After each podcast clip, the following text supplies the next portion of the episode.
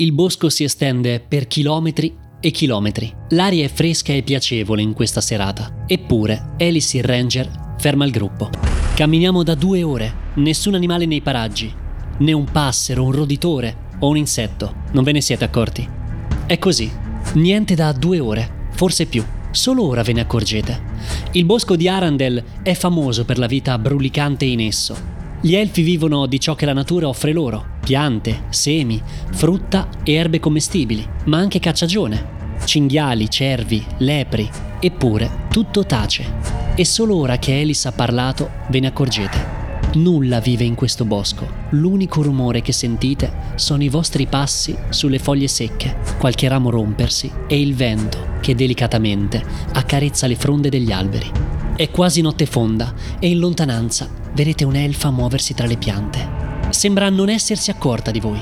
I capelli sono lunghi e argentati, la pelle bianca come il latte, porta vesti eleganti e nobiliari, anch'esse bianche. L'elfa si muove con una grazia ultraterrena, perfino per quelli della sua specie.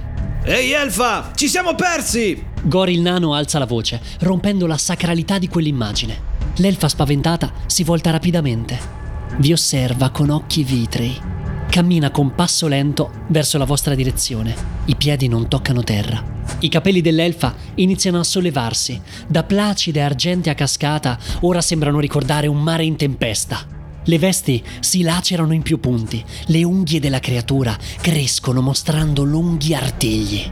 Il volto cambia aspetto in un batter d'occhio. Davanti a voi si trova il volto scarnificato di ciò che un tempo doveva essere un'elfa. Fantastico, un altro fantasma. Gor impugna l'ascia, pronto a caricare, mentre la spettrale figura si alza lentamente dal terreno portandosi le mani alla gola il petto della creatura si gonfia, come se dovesse prepararsi a gridare. Lisnia si tappa subito le orecchie, il volto terrorizzato. Tappatevi le orecchie! Banshee! Nessuno è stato abbastanza veloce a parte Lisnia, la quale vede i suoi compagni a terra, apparentemente privi di vita. Ciao a tutti avventurieri e avventuriere. Io sono Alessandro Renzi e benvenuti a Sotterranei e Dragoni, chiacchiere tra nerd. Un podcast su Dungeons and Dragons o D&D per gli amici. Mostrone D, la rubrica dedicata interamente ai mostri, l'infa spesso terrificante del mondo di Dungeons and Dragons. Oggi parliamo della Banshee, un non morto spesso, spessissimo, letale. Quando parliamo di Banshee, parliamo sempre di un'elfa femmina la cui vita è stata dedita al corrompere creature innocenti tramite la sua fantastica bellezza. Il destino di un'elfa che ha usato la sua bellezza e le sue doti per fare del male, manipolare e portare al disfacimento, corruzione o alla morte, sarà quello di diventare, una volta morta, una Banshee, condannata a infestare il luogo della sua dipartita, disprezzando con ogni fibra del suo freddo e un tempo bellissimo corpo la condizione di vita che lei non potrà mai avere. Ora, stiamo parlando effettivamente di un mostro o di una maledizione? Tecnicamente parliamo di Banshee quando parliamo di qualcuno, anzi qualcuna, afflitta dalla maledizione della Banshee. Non stiamo parlando necessariamente di qualcuno di estremamente malvagio che un bel giorno si è svegliato e ha deciso di diventare una Banshee. Ah, che bella giornata per uccidere innocenti e vendere droga ai bambini. No, qui parliamo di una persona egoista che aveva un grande potenziale per fare del bene e invece, come spesso accade, ha pensato solo a se stessa. Cavoli, chi me lo fa fare di faticare e fare del bene quando posso farmi offrire la cena ogni giorno da una persona diversa? Farmi dare soldi e beni da sciocchi idioti o addirittura far muovere città e imperi in nome della mia bellezza? La via del male è più comoda, pratica e divertente. Fu così che adagio adagio diventai malvagio. Anzi, malvagia. Non dobbiamo necessariamente mettere in campo un mostro che arriva dal nulla e attacca. Possiamo far conoscere la Banshee nel momento in cui era ancora viva.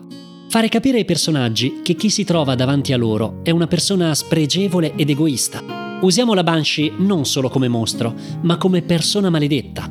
Facciamo loro conoscere il volto di qualcuno che un giorno dovrà essere affrontato, magari rivelando a distanza di molte, molte giocate il suo infausto destino.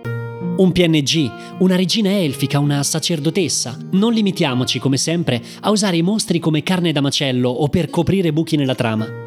Dietro ogni mostro può celarsi una grande storia e la Banshee è perfetta per questo ruolo, in quanto persona un tempo viva, consumata dal proprio odio, dalle proprie ambizioni, che lentamente, ma inevitabilmente, perde il senno, la sua umanità e infine, quando arriverà la morte, sarà destinata ad essere, a causa della sua maledizione, una Banshee. Arriverà il momento in cui andrà combattuta, certo, i mostri servono essenzialmente a questo, ma diamo un senso alla non morte di questa creaturina innocente dalla voce angelica, no? Forse i giocatori avrebbero potuto aiutarla, impedire questo suo disfacimento, o forse, quando la incontreranno, potranno cercare un modo per guarirla dalla sua maledizione. Sarà dura, quasi impossibile, ma questo è Dungeons and Dragons, la fantasia vi aiuterà e lo farà. Ora, come si affronta una Banshee? È un non morto, diciamo più simile a un fantasma che a uno zombie. Le Banshee possono fluttuare in aria, indebolirvi con il loro tocco e come i fantasmi condividono il loro splendido faccino capace di terrorizzarvi. Ma la Banshee ha anche due fantastiche armi nel suo arsenale ectoplasmatico. Come prima cosa, in un raggio di svariati chilometri, la Banshee sa che si trovano dei vivi.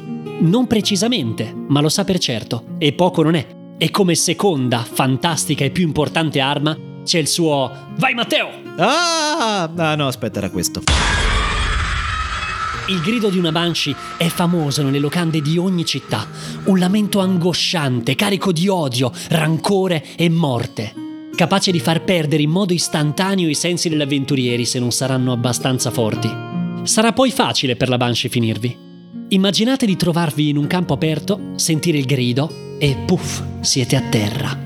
La Banshee, inesorabile, si avvicina a voi, carica di odio perché voi siete vivi, voi siete puri e così belli, così colmi di gioia e speranza, così colmi di un futuro che lei mai potrà avere. Che impudenza la vostra! Sentite il suo tocco freddo come il ghiaccio.